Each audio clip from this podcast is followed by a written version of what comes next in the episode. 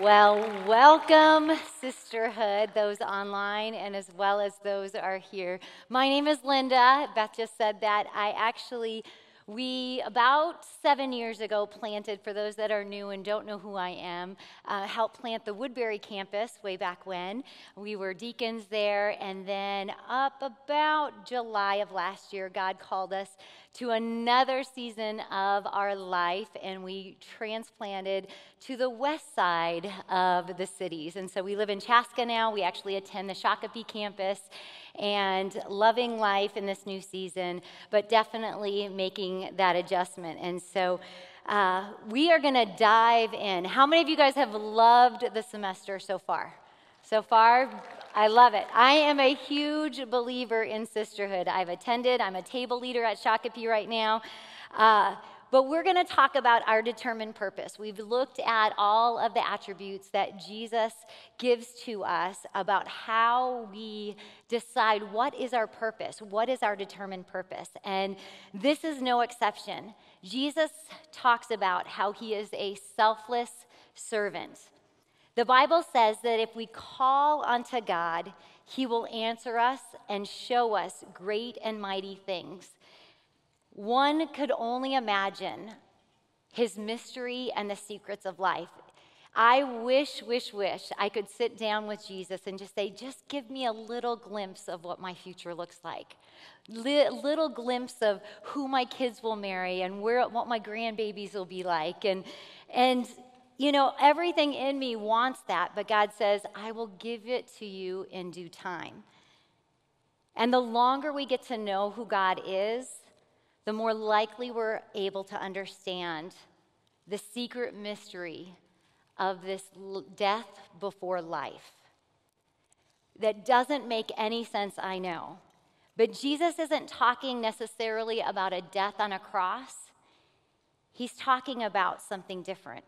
And the first verse is John 12, 24. It says, Listen carefully.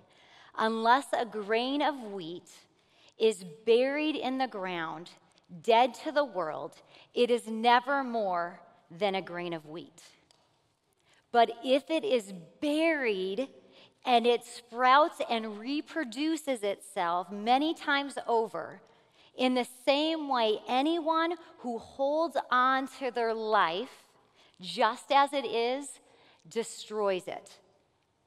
But if you let it go, reckless in your love, you'll have it forever, e- real and eternal. Now, what in the world is Jesus trying to tell us? It's an analogy that he used in John, and it says, These grain of wheat must die and be buried in order to produce a harvest. And likewise, Jesus had to die on a cross for all the nations to have life, eternal life. This, again, this death before life doesn't make sense, but it does when you follow Jesus. He's saying we must sacrifice our mind, our body, our soul, our emotions, our feelings before we can be fruitful for Him. And I love John 12, 26. If any of you want to serve me, then follow me. Then you'll be where I am, ready to serve at a moment's notice. The Father will honor and reward anyone who serves. So let's look at Jesus' life. First, let's look at his mission. Why did God send Jesus to the earth?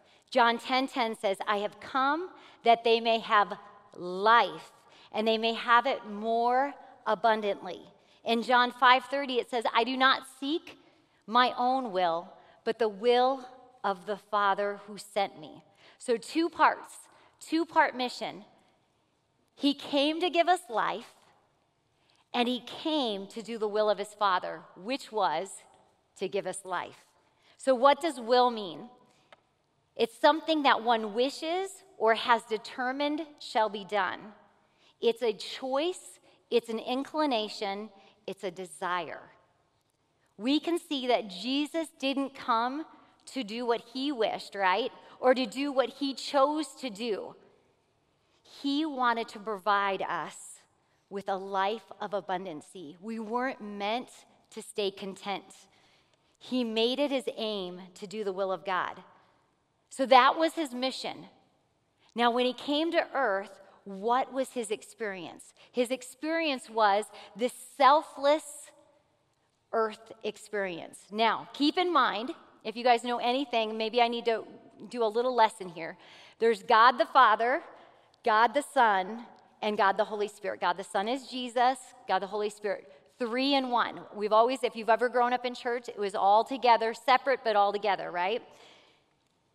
But when Jesus decided, or God decided to send Jesus, he became fully human. Okay? In Psalms 2 7, it says, He made himself of no reputation, taking the form of a bondservant and coming in the likeness of man.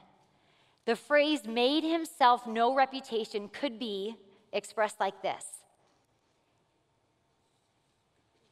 He emptied himself of his privileges.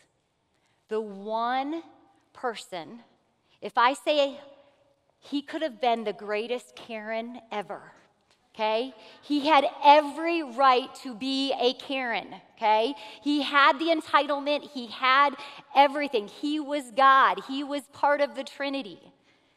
But it says, the New Living Translation says, he gave up his divine privileges. He took a humble position of a slave. The message says it this way He set aside the privileges of deity and became a slave. Jesus set aside his deity and his privileges. He lived his life then experiencing the same things we experience. So if you think Jesus is this far person that never experienced anything that we experience, that's wrong. He had feelings, he had emotions, he had everything. He was tested, he was tempted. It says in Hebrews 4:15, "For we do not have a high priest who cannot sympathize with our weaknesses, but was in all points tempted as we are." Yet this was the key. He had no sin. We read that we do have a high priest that can sympathize with our weaknesses. But one of the things that he had to learn was to humble himself to follow the will of his Father. And I want to show you something. Over the last few months, I've been studying this scripture, and I actually taught this. Uh, my husband works for a university, and I was speaking to the, the students in a chapel, and I was talking about how you have to be a good follower in order to be a great leader. And I think that something of that humility of being a follower has been lost. And I love this. If you know in Mark 14, it says this Jesus was right before the crucifixion, and he talks to a couple of his disciples and say, Hey, come with me. We're going to go over and we're going to pray. And he starts to walk and he says, Okay, I'm going to go a little further. You guys stay here and pray. And you know what happened? They all fell asleep, but that's another story. He went for it further, and it says, going a little farther, he fell to the ground and he prayed that if possible, this hour might pass from him. And he cried, Abba, Father, which is very similar to calling daddy. It was an intimate relationship. And he said, Everything is possible for you. Take this cup from me. And I love this. Yet not what I will, but what you will. Christ asked for God to change the method. He didn't ask him to change the mission. He knew what the mission was, was to give life and to follow the will of his Father. It wasn't a prayer of doubt because he knew God could grant it. He knew, he was determined, he knew if this was it, God could grant it. He said, Please take this cup. And the cup signified a suffering. He was in agony. This was right before the crucifixion. He had seen someone be crucified, several people be crucified. He knew what the pain was coming, and he knew that he was going to have to endure that. Nevertheless, he aligned himself with the will of his Father. I love what the commentary, the Bible Knowledge commentary says. It says, In bearing God's judgment, The sinless Jesus endured the agony of me being made sin. He had the weight of sin taken from you and I and put on him. He had never experienced sin ever. He didn't deserve this, but he did nothing to stop it. He said, Not my will, but yours. And that brings us back. While the Father and the Son are one, we can infer now that he had a will. He had a separate will because he asked for that will to be changed. He asked God to change it, change the method. Based on his desire to let the cup pass, you can see that it wasn't automatic for Jesus. It wasn't automatic. He knew what the pain was coming. It wasn't an automatic will. Our will is not automatically going to be God's will. We're human. But the great thing is, is, is that Jesus learned and he lived and he can sympathize with what you're going through. He learned to humble himself to the plans of the Father. But a key to this, and this is where I want to land the majority of tonight and today, he learned how to be interrupted. He was willing to be interrupted. And I want to challenge every single woman online and in this room. Have you ever thought how many times Jesus was interrupted?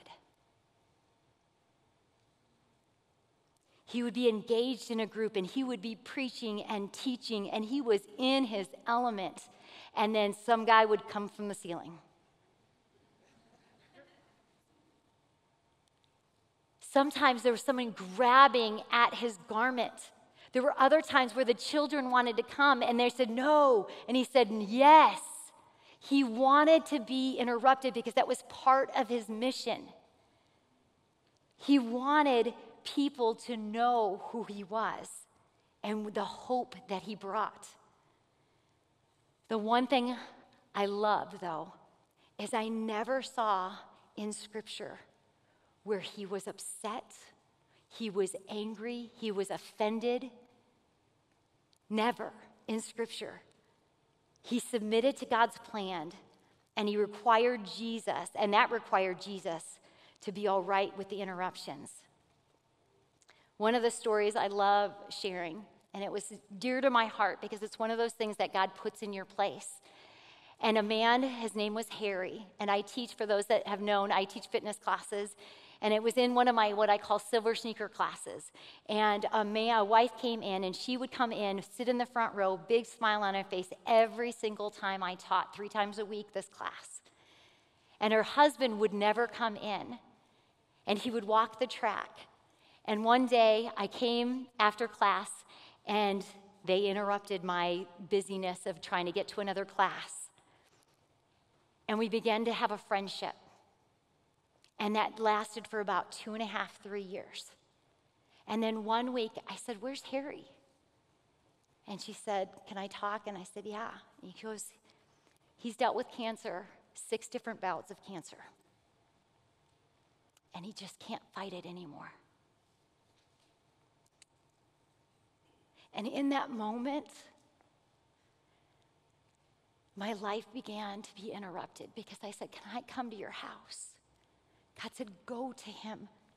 Give him a big hug. Give him a smile. And when I took one of my girls with me and we went to his house and we got to sit next to him. And God, in my, in my gut, when God starts to talk to you, you better listen. He said, I want you to pray for him. And I'm like, I don't know his faith. I just know I was just friendly, I was kind. We became really good friends. We really didn't talk about faith. I tried to only when they ask me. And he's like, I need you to pray for him. So I asked, I said, Harry, can I pray for you? And they said, he said, yeah. So I prayed. I don't even remember what I prayed, but I do remember this. I said, Harry, there's a God that loves you and cares about you and wants a relationship with you. And I gave him a big hug and I said, I'll see you next week. And two days later, he passed away. And I don't know, I don't know what happened.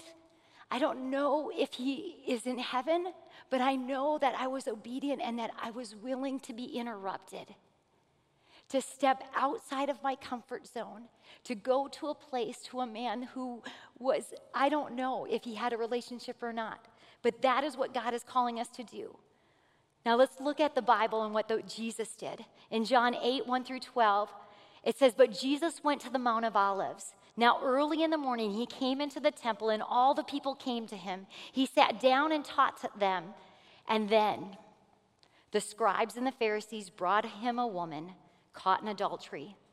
And when they had set her in the midst, they said to him, Teacher, this woman was caught in adultery, the very act. Now, Moses in the law commands us that she should be stoned. But what do you say? They said this to test him. And Jesus, in all of his humanness, in all of his deity, he gets down and he starts to write something on the ground. We don't know what he wrote. And they kept asking and asking, and they were getting furious. And they, he finally rose and he said, He who is without sin among you, let him throw a stone at her first. And again, he stooped down and he wrote on the ground. And one by one, from the oldest to the youngest, they left. And Jesus was alone with this woman. And when Jesus raised himself up and saw that it was just him and the woman, he said to her, Woman, where are your accusers? Has no one condemned you? And she looked around and she said, No one, Lord. Jesus said to her, Neither do I condemn you. Go and sin no more. And I love that he doesn't end it there because he starts to speak with an authority and a boldness like none other. It says, I am the light of the world. He who follows me shall walk, shall not walk in darkness, but have the light of life. There is his mission. He followed his mission is to bring life, not condemnation, not back, not stoning one. He came to bring life. This was a divine interruption. God could have said, can you come back later? I'm in my ministry right now. I'm talking, I'm preaching, I'm doing the will of God. He could have said, Let me just wait. But he didn't. He allowed the interruption to enhance his teaching. And as I was studying this, it, God put something on my heart. Some of you guys, some of you are in a position where you are the best mom, doctor, lawyer, nurse, businesswoman, you are really good at what you do. You are really good at what you do. But I want you to I want you just to open up your mind to be able to pivot when God interrupts you. I believe when God, Jesus was down and he was touching and he was drawing something in the sand, for him it was a reset. For him it was like, I'm going to reset what I was doing and I'm going to pivot in the moment. And that is what I believe God is calling you to do. You do you really, really good, but be open to when God wants to pivot you. He's not talking about a career change. He's talking about a melding, a, a mixing of not only what you do, but who God is and what He wants you to do. He's not asking, some he might be asking you to leave your career and your job and be like the disciples. He's asking you to pivot in the moments when you need to be interrupted so that you can put forth what God has for you. You can now produce a harvest for his kingdom. Right? This is what God is saying. Be willing to be interrupted, navigate from one to the other and back again. Maybe the Lord would give you, you're like, I'm not articulate. There's no way that I could speak to someone about Jesus or tell somebody about Jesus. I don't know enough of the Bible. God says it's okay because He can give you the words. Maybe it's the power that is released in your kindness. Maybe it is a card. Maybe it's going to coffee with somebody. Maybe it's giving a gift card or one of the things that we're gathering for the group, the Embrace Grace. Maybe it's that. But God is saying, be willing to be interrupted.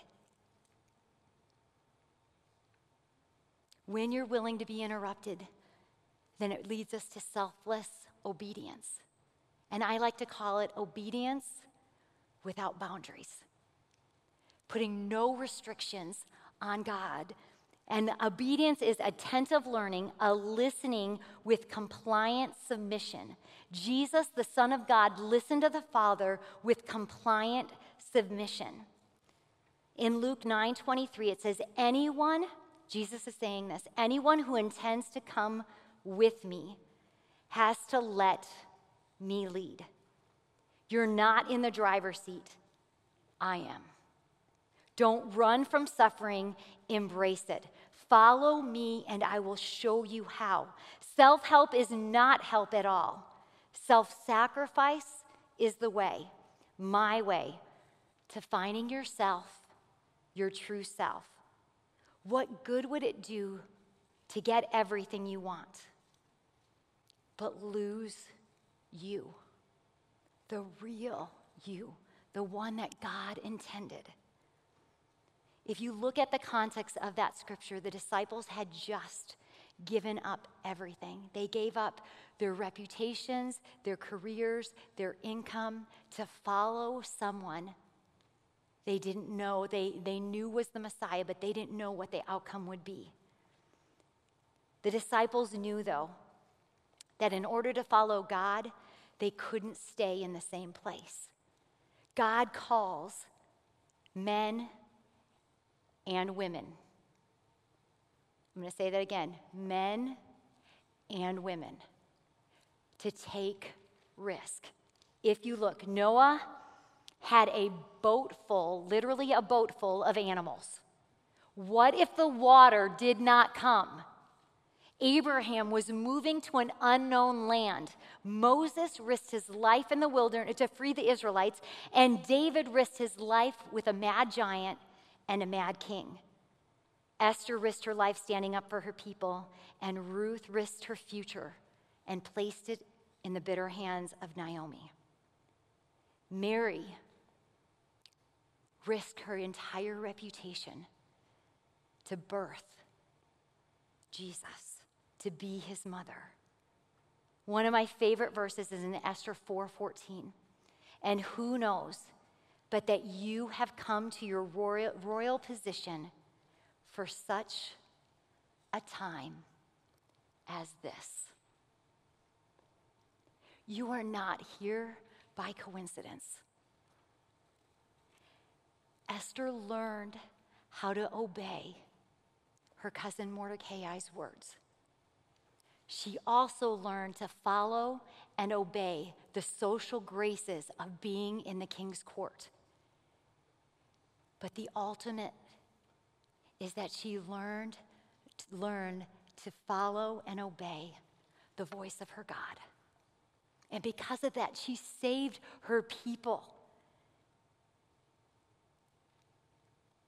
This selfless obedience ties into selfless love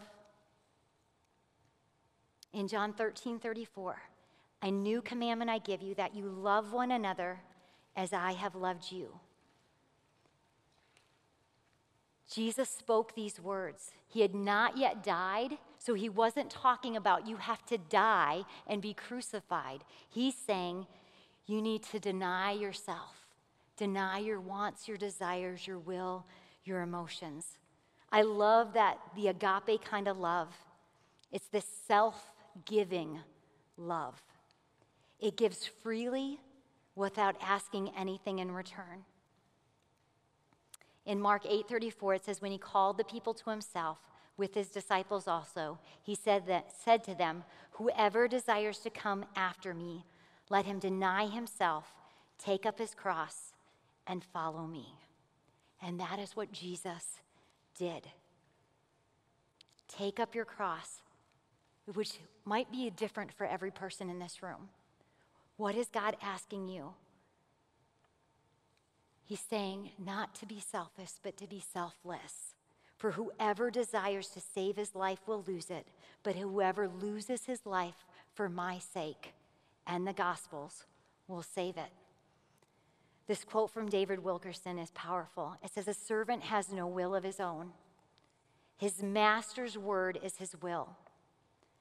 The cross represents the death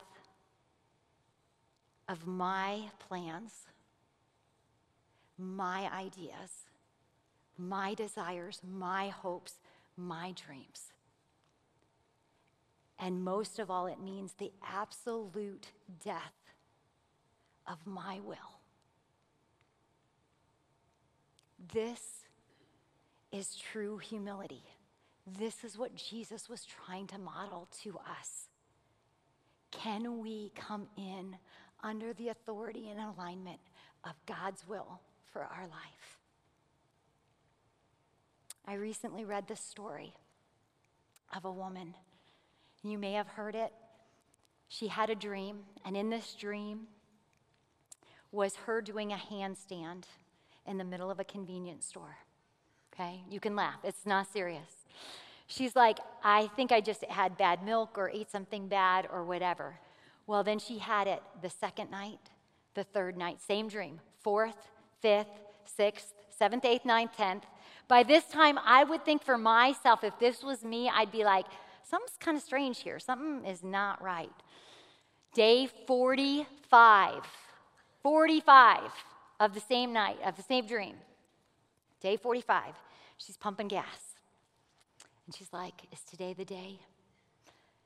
Looks around because she's human. Okay, there's not very many people here. Looks inside the 7 Eleven. Not very many people in there. Okay, today's the day. Puts her thing, pays for the gas, walks inside. Now, God didn't say that it had to be at the front. So she goes all the way to the back, okay? Okay, this is totally me. I, this would be me. All the way to the back, she gets down. I'm not doing a handstand. Gets down on the greasy floor. She kicks her legs up. She counts to five because she doesn't want to have to do it again. She wants to make sure she has it done. I'm, this is totally me right here. Then she kicks her legs back down, wipes it off, and she is feeling like, okay, God, I did it. I was obedient. I did it. And she starts to walk out. And as she's walking out, she sees the cashier out of the corner of her eye. She's like, oh, crap. He's crying. And the guy's like, did, did you just do a handstand in the back of the store? And she's like, he goes, 20 minutes ago, I said, God, if you're real, have someone do a handstand in the back of the store. Real story. What is God calling you? What crazy thing is God wanting you to pivot, to be interrupted, to change, to not stay where you're at?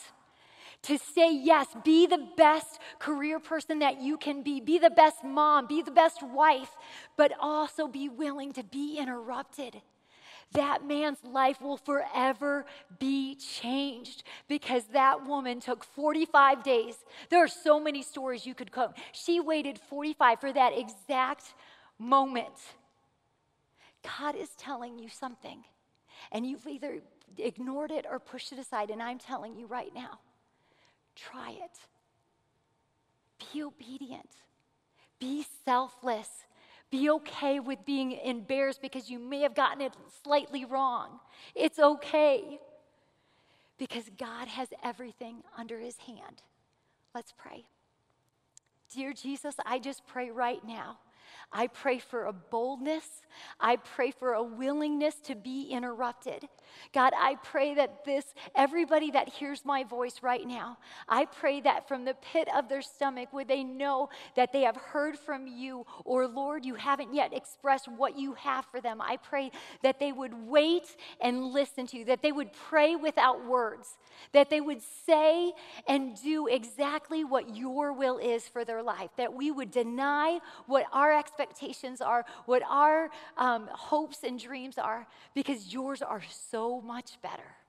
So, Lord, I pray tonight, I pray over every woman in this room and online, I pray that your will would be done. That such a time and a moment as this you have made us for this season. We love you, Lord. In Jesus' name, amen.